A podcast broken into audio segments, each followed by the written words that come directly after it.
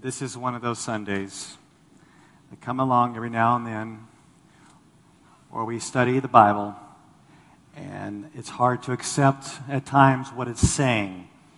It's a hard word. And so I think, especially this morning, we need to go to the Lord in prayer and ask for much grace. Let's pray.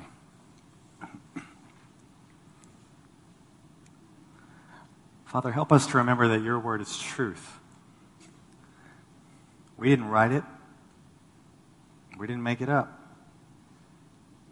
It is what it is, and it reveals who you are. Who are we to say otherwise?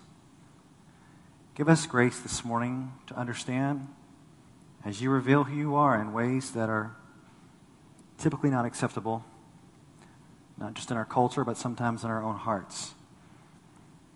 And help us to believe that you are who you say you are in your fullness.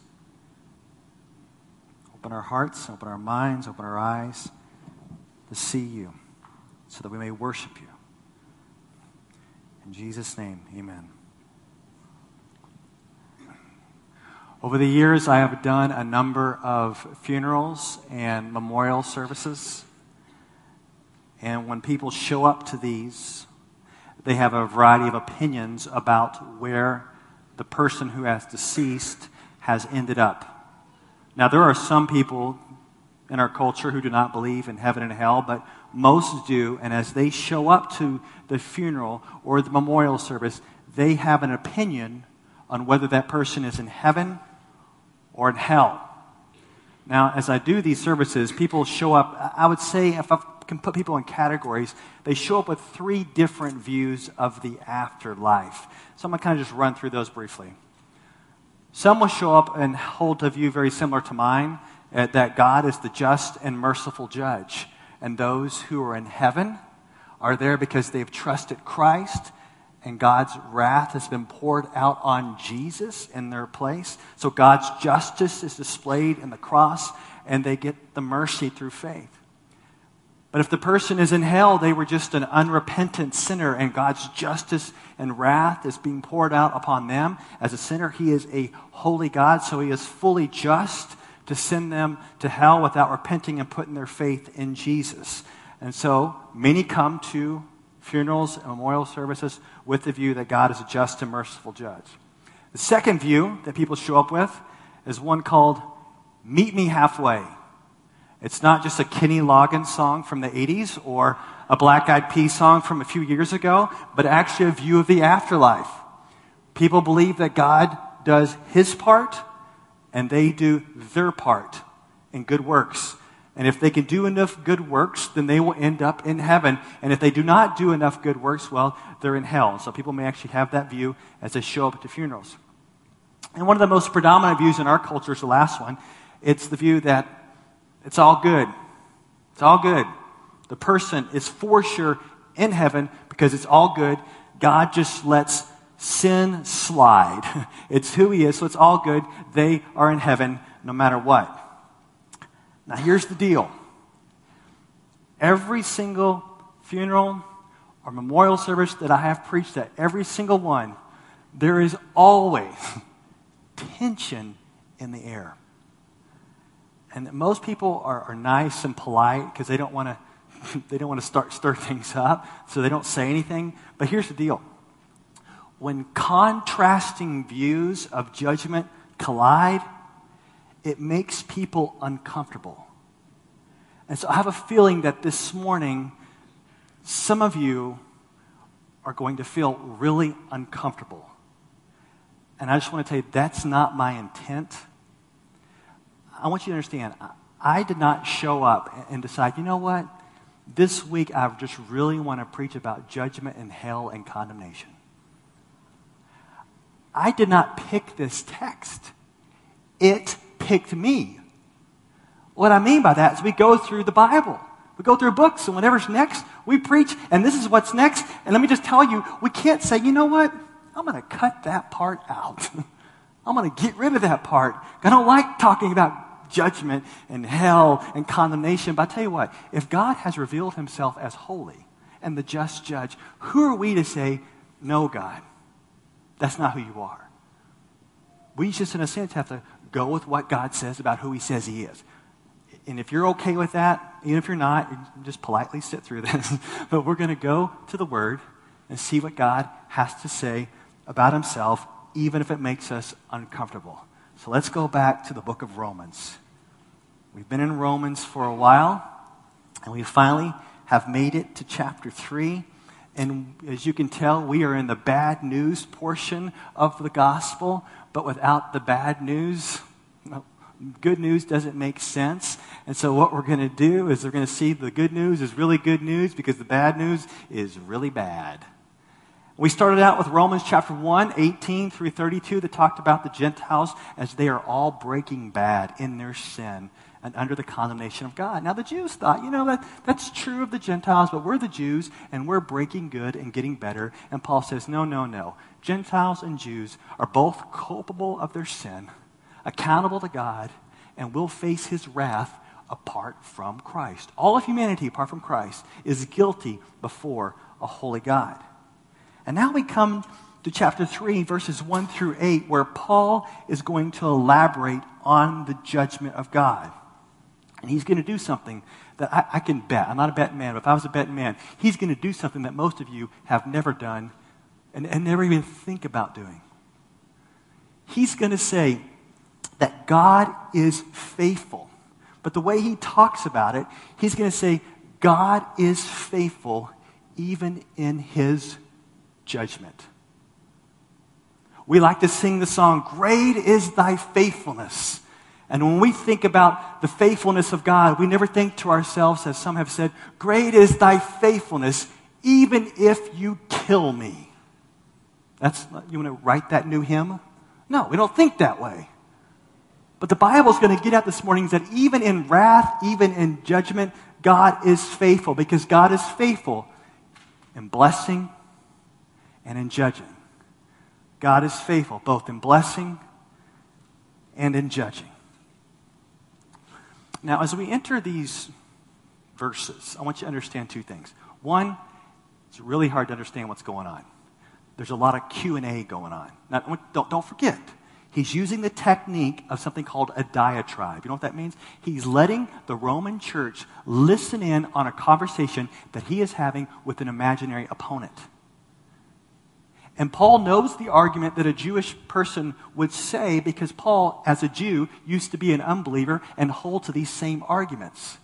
And so it's a lot of Q&A going back and forth where Paul is being challenged by his imaginary opponent so that Paul can teach the Roman church. And there's a lot of Q&A going on, but let's simplify it for us this morning and consider three questions.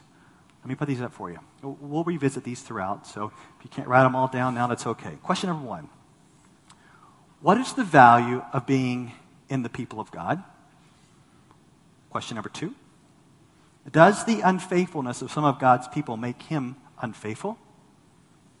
And question number three Is God's wrath just? So let's start with question number one. What is the value of being in the people of God? Look at chapter 3, start with verse 1. Then what advantage has the Jew? Or what is the value of circumcision? Much in every way. To begin with, the Jews were entrusted with the oracles of God. So Paul uh, thinks that his imaginary opponent would say, Look, Paul, you're, you're telling us that we're all under condemnation and God is just to punish us all, Jew and Gentile. So if that's true, what is the advantage of being a Jew? What's the point? If we're all going to face his wrath and condemnation, then what's the point of being a Jew? Is there any advantage at all? And Paul's like, oh, yeah, much in every way. There are many advantages to being a Jew, and he'll talk about these in chapter 9. But here he says the, the primary advantage is that the Jews were entrusted with the oracles of God. That means the Jews, God's chosen and elect people, they get the Old Testament. And in the Old Testament, it talks about the law, but it also talks about the Messiah and these great promises of salvation from sin. So that is a great advantage to the Jewish people. It's almost like Paul could make the same argument that he makes for the Jews to many people who have grown up in the church. Some of you may wonder, well, what's the point of the church? You know, if baptism doesn't save us, and if confirmation doesn't mean we're going to heaven, and if church membership doesn't save us, and if having the Bible doesn't save us, then what's the advantage to being part of the church? And the answer that Paul would give is the advantage is you get to grow up in an environment where you hear the gospel preached. You hear the truth of God's word. A few weeks ago, I was talking to a, a student uh, from Northwestern. And he had grown up in the church. His family was uh, believers. And he went with the flow all through high school. But now that he's at Northwestern, he no longer claims to be a Christian. And you may wonder if he is just as guilty as the pagan who never went to church, then what advantage did he have in going to church? And Paul would say, well, he got to hear the gospel. He got to hear the truth that Jesus, those who trust in him, get to repent. But get this his access to the truth does not automatically give him a free pass to heaven. Just because he was part of a church doesn't mean he's automatically in. And, and I know there, there's some people here that may have this mindset that you think that if you're in a Christian environment, it automatically means you're going to heaven. It's a very common assumption. If I ask somebody, when did you become a Christian? Some people will say, I was born a Christian. Just want to tell you, that's impossible. It's impossible. No one's born a Christian. You're born again to be a Christian after the fact. But if your testimony is, I was born a Christian, let's talk. Because you're equating just being in an environment where you grew up in the Christian church with a Christian family around hearing the gospel. Just because you have access to the truth doesn't automatically mean free pass to heaven. Just because you're around an environment of truth. Because it's not the access to the truth, it's the embracing of the truth that matters. I'm going to say it again. It's not the access, it's the embracing of the truth that matters. This is what this is the problem that the Jewish people are having, this opponent of Paul and interacting with him. Because in their mind, I'm a Jew, going to heaven, no matter what. And Paul's challenging that. And that brings us to question two. Does the unfaithfulness, question two, does the unfaithfulness of some of God's people make him unfaithful? Does the unfaithfulness of some of God's people make him unfaithful? Well, let's see. Verse 3. What if some were unfaithful? Does their faithlessness nullify the faithfulness of God? Now, follow the thought process here. If God promised salvation through the Messiah to the nation of Israel, but some of them, if not most of them, rejected it, is God unfaithful?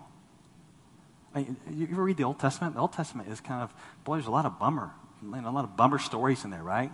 God gives all these great promises, and his people rebel. They create idols, and God punishes them. God sends them into exile, and they continue to rebel. And, and the question that, that is asking right here well, if God's people are unfaithful, does that mean that God is unfaithful as well? Right? That, that's a great question.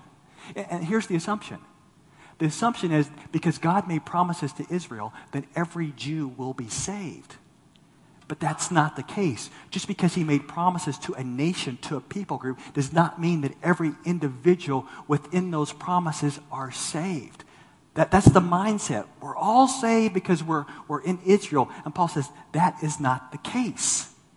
Now, here's the deal. See if you can listen. I expected the Apostle Paul to say, look, God is still faithful even if you're unfaithful. And the reason why he's faithful is because he is still saving some Jews. That's the argument that I expect. I expect Paul to say, look, I'm a Jew. That proves that God is faithful because he saved me through faith in Jesus and many others like the disciples. That's the argument I expected. God is faithful because he still saves those who believe. Oh boy, that would have been so non controversial. But that's not what he does. He says this God is faithful even in judgment. He is faithful even in condemning sinners. That's harder to accept. But that's what he says. Look at verse 4 again. Remember, the question is Does the unfaithfulness of some of the God's people make him unfaithful? Answers in verse 4. By no means. Let God be true, though everyone were a liar, as it is written, that you may be justified in your words and prevail when you are judged. So, God's faithfulness is seen in his judgment. God will prove to be true, he'll be proved to be faithful, righteous, though humans are corrupt liars at the core and have fallen short of the glory of God. So, God's judgment of sinners is a faithful action of God. And you say, well, well why, is it, why is it faithful? Because it shows his holiness. We could say that God's judgment upon sinners highlights God's holiness, righteousness, and glory. And we're going to even see in a bit where our unrighteousness, even in judgment, highlights his righteousness. Even our judgment brings him glory. So I'm going to go ahead and just put it to you on street level language. And this is hard to accept, but let me go ahead and say it. God even gets glory in sending people to hell because it highlights his holiness, righteousness, and faithfulness. say it again. God even gets glory in sending people to hell because it highlights his holiness, righteousness, and faithfulness. That is hard to accept. Is it not? And I think one of the reasons why it's hard to accept for many, many people is because many of us have an idea that God is all loving. It's the omnibenevolence of God. That God is all loving and all good. And so when we open the Bible, we believe God is love. Do we believe that, church? Absolutely. But many of us believe that because God is love, it just kind of kicks out or overrides all the texts that talk about his judgment, that talk about his wrath, that talk about hell. We say God is love, and so when we come to a passage like this, we just say God is love. So this passage does not apply. We come to all the wrath passages. God is love, so it does not apply. Who says you can do that? If I'm going to introduce you to someone, am I just going to leave out parts about you? You're getting to get to know someone, just leave out certain parts about you. You never want to talk. No, we're going to talk about who you are. You want to be represented. God wants to be represented. Yes, He is all loving, but get this that can coexist. Don't we love the word coexist? God, all loving, can coexist with His wrath and His justice and His righteousness. Omnibenevolence doesn't kick out those other things. Keep them together.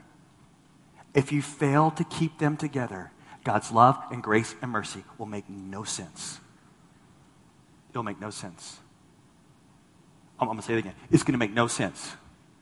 If you take away God's wrath and judgment, what is the point of Christmas? It'll make no sense. Why did Jesus come? Well, he came so we can get presents. I don't know. It'll make no sense to you. Why do we celebrate Easter? What, what, what was that all about if there's no judgment and wrath? Well, I don't know.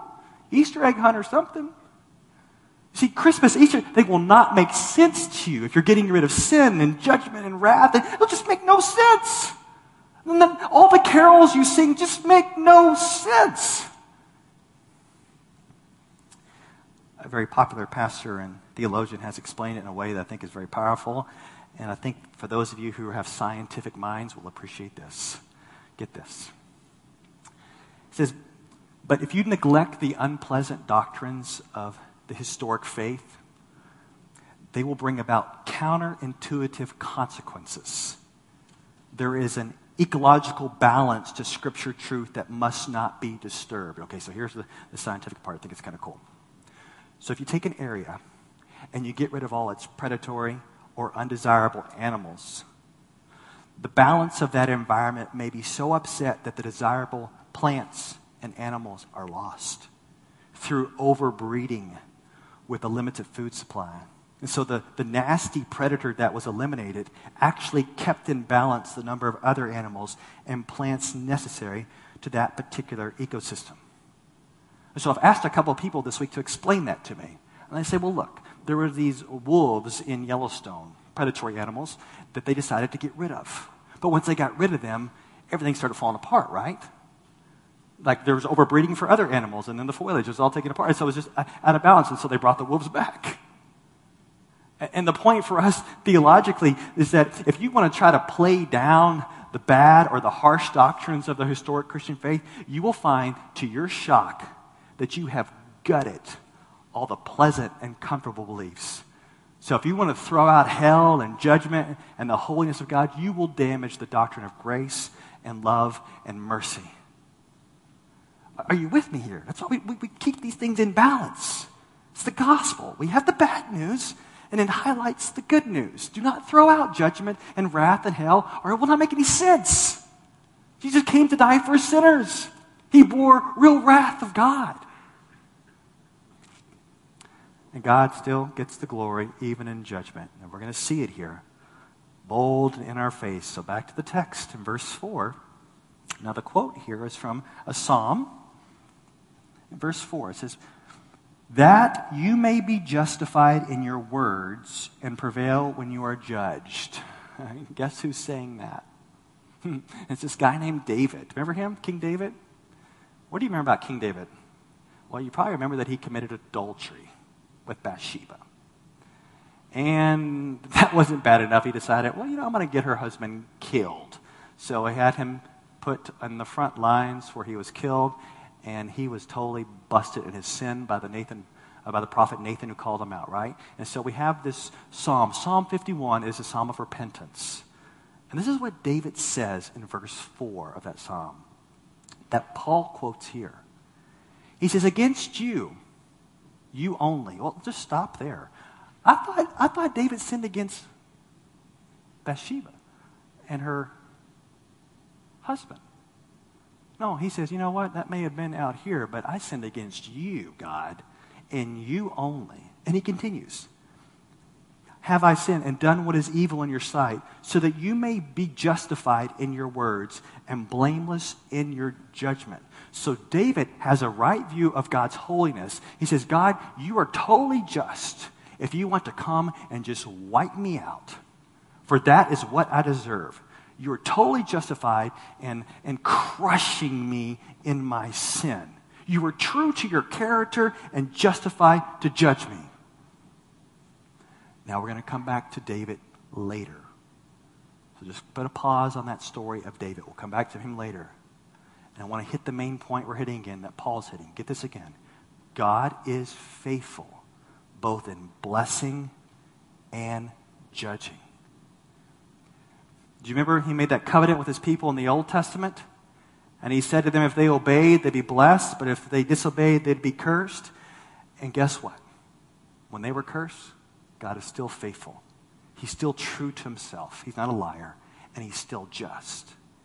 And you will see this sentiment in the Bible when God punishes his people. Sometimes his people will say, That is exactly what we deserve. Right? Who even thinks like that anymore, right? That's what we deserve, God. There was this uh, uh, from, from the book of Nehemiah. They're being judged. They're being judged because of their sin. And this is what is said. This is amazing that no one even thinks like this. It says, that Now, therefore, our God, the great, the mighty, and the awesome God, who keeps covenant and steadfast love, let not all the hardships seem little to you that has come upon us upon our kings, our princes, our priests, our prophets, our fathers, and all your people, since the time of the kings of Assyria until this day. Yet you have been righteous in all that has come upon us, for you have dealt faithfully, and we have acted wickedly. Who even talks like that anymore? God, you're just, you're faithful in judging our wickedness. His judgment does not nullify his faithfulness, but upholds it. We cannot get rid of God's holiness, his righteousness, because it highlights, it, it, this, our sin highlights his, his righteousness. And let, let's see that in verse 5. Question number three Is God's wrath just? Is God's wrath just? Verse 5. But if our unrighteousness serves to show the righteousness of God, what shall we say? Paul's opponent totally gets what he's saying. That their sin highlights God's righteousness. God gets the glory at the condemnation of sinners. Uh, let me explain it like this, all right? Recently, I have no idea how this happened, but I lost my wedding ring. Not cool. My marriage is going great, so that is no sign to a bad marriage, but I lost it. Did, I hardly ever take it off, so I have no idea where it's at. If you find it, bring it back to me. So I had this great idea that I was going to order a new one on Amazon for $9. It doesn't have to be expensive, right, guys? Yeah. Right, ladies? Yeah. All right. So, so I ordered this ring, and it didn't fit. Oh, man. Just wasted $9. so, and I'm, i know what I need to do, but I'm afraid to do what I need to do, and I need to go to a jeweler, right? Like, oh, yeah. And this is what they're going to do. I know they're going to do this. They're going to get out this black piece of felt, right, or whatever it is, this black thing, this cloth, and they're going to take this ring and that, that is, it, they're going to put it right in the middle of it. And, and the black piece of cloth is going to highlight the brilliance of that ring that I cannot afford. That is what we're getting at. That God's punishment of sinners. It highlights his holiness and his righteousness and his faithfulness. It shows who he is. He upholds his holiness. And his opponent gets what Paul is saying. He says, If my unrighteousness highlights the righteousness of God, what shall we say? And he continues on. Verse 6 that God is unrighteous to inflict wrath on us? I speak in a human way. By no means, for then how could God judge the world? But if through my lie God's truth abounds to his glory, why am I still being condemned as a sinner? And why not do evil that good may come, as some people slanderously charge us with saying? Their condemnation is just. So the gist of their crass argument goes like this. This is amazing. I don't, I don't know who thinks like this, okay? Since my sin highlights God's righteousness and judgment upon me, then guess what? Why don't we just sin more? Because the more evil we do, then the more glory God gets in judging us. It's almost like the, the, Paul's opponents making fun of Paul's theology. Paul, you have a ridiculous theology because what you're saying is we should go all out in our sin so that God can get all this great glory in judging us.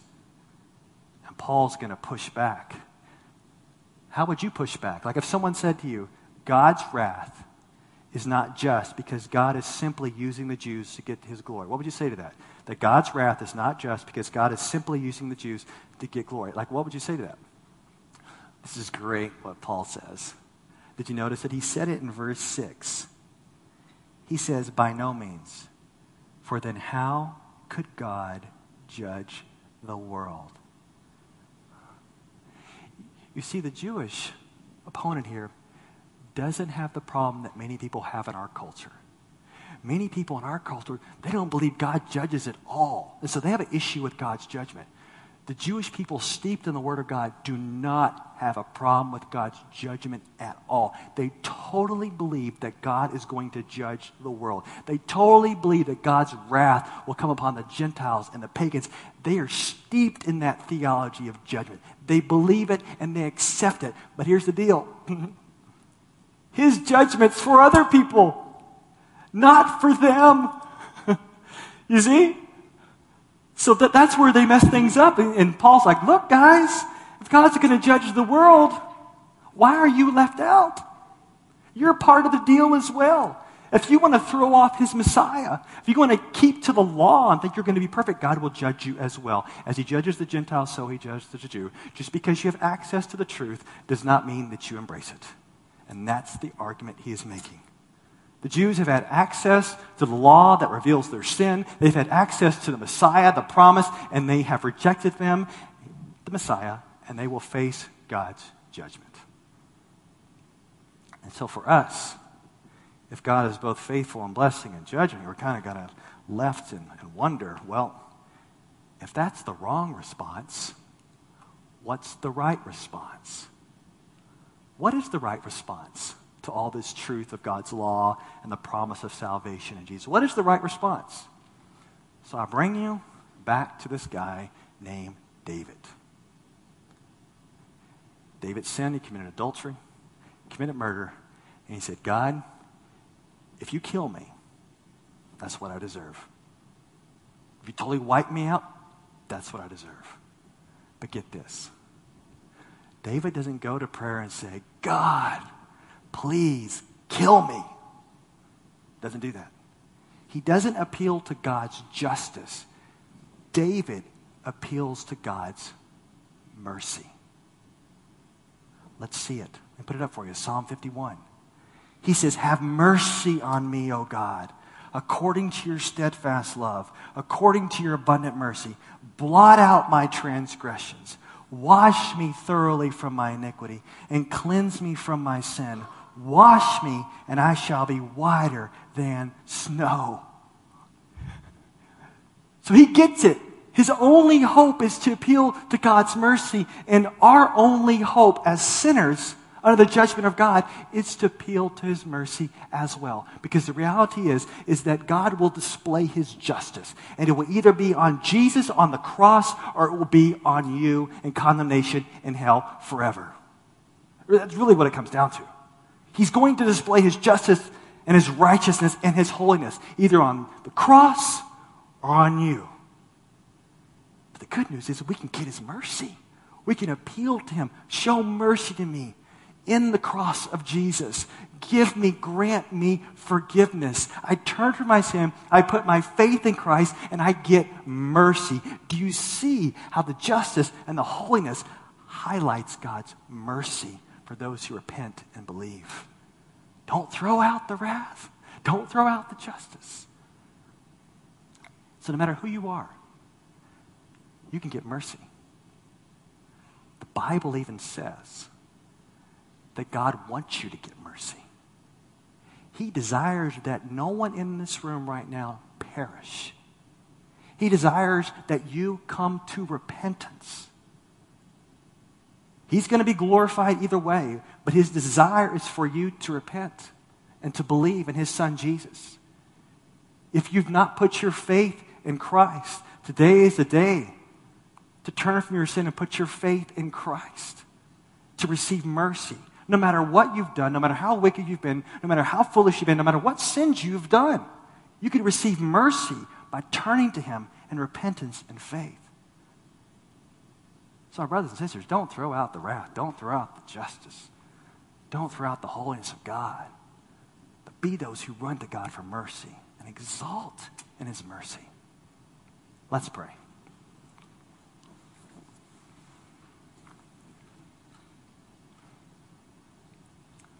Father, thank you for your word. Thank you for the, the hard sayings of your word. Thank you for the, the bad news in the sense of your wrath upon our sin, what highlights your good news of grace and mercy in Jesus. Lord, if there's, uh, there's some brothers and sisters in here who feel uh, condemnation because of some patterns they've been in recently, may they see that they are loved in the cross of Christ. And they can appeal to you once again for mercy. And may they do that this morning. There's mercy, there's grace in Jesus. And Lord, if there's anyone in here who is continually push, pushing off, pushing off, and rejecting your mercy, as it stands now, you will be glorified in your wrath. But may they appeal to your mercy. You do not desire for them to perish. May they appeal to you for mercy and grace. And I know that you will grant it in Jesus. Stir them up today to call out to you for mercy and forgiveness. In Jesus' name, amen.